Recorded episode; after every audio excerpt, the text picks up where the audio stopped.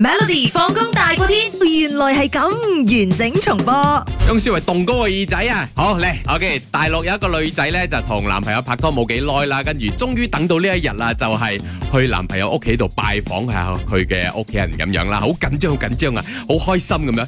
點知冇諗到一開門呢，就下一刻傻人啦，喂傻啦！A 成間屋企都係紫色嘅，B 成間屋企都係不鏽鋼嚟嘅，C 成間屋企都係插頭。D 成間屋企嘅嘢都係佢阿爸親手打造嘅，嗱，感覺上咧，成間屋企嘅嘢都係爸爸親手打造咧，比較 logic 啲咁嗯樣嗯嗯。但係我又好想挑戰我今日嘅極限。 OK 揀 A，因為我中意楊 千嬅。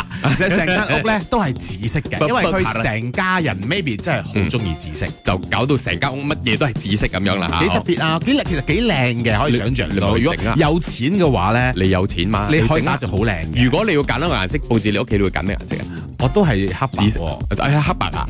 唔係啦，如果成白全部白嗰啲咧，其實好恐怖，好似精神病院㗎，哦會㗎，會辛苦全㗎。黑都好奇怪。啊係咯係咯好難係㗎咯啦一個顏色。哎呀，即係住得有生斜得啦，我變成我嘅得唔驚啊你，好恐怖啊！ B B 你你你，我開估我開估，呢、個女仔去到男朋友屋企咧，一打開個門咧，一望落去，銀色世界，成間屋企啲嘢都係不鏽鋼做嘅，哇！係、啊恐怖到一個地步，係乜嘢乜嘢都係啊！我講緊有乜嘢咧？sofa 啦，sofa 係不鏽鋼不啊，鏽鋼即係硬噶啦喎。係啊硬噶 sofa 啦，床啦，衣櫃啦。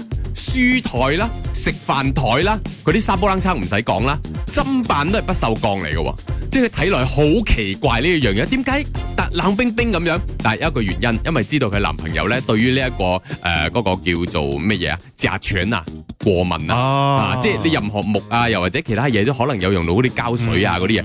一總之佢聞到嗰陣味咧就唔得啦，佢嘅眼啊、皮膚啊、個鼻啊，全部都會唔舒服，會過敏，所以迫於無奈，全部嘢都用晒不鏽鋼。 OK 啊，呢、個對佢嚟講係相當之穩陣。咁呢個女仔知道咗之後咧，都唔會介意啦，因為有男男朋友有即係對於呢個甲醛敏感啊嘛，甲醛敏感就唔會咯。咁即係話下 OK 次咯結婚嘅時候，呢個女仔一定一定就要咩噶啦不喎？明唔明啊，係咯，都係咁樣噶啦。咁好多人講咧，哇，攞命啊！去到冬天咁點啊？你坐梳化凍喎，啲嘢全部凍喎。跟住亦都有人講，啊，女朋友是不是不鏽鋼嘅咧？唔係，佢係 Iron Man 嚟嘅。未必咯。每逢星期一至五傍晚四點到八點，有 William 新偉廉同埋 Nicholas 雍舒偉陪你 Melody 放工大過天，陪你開心快樂閃閃閃。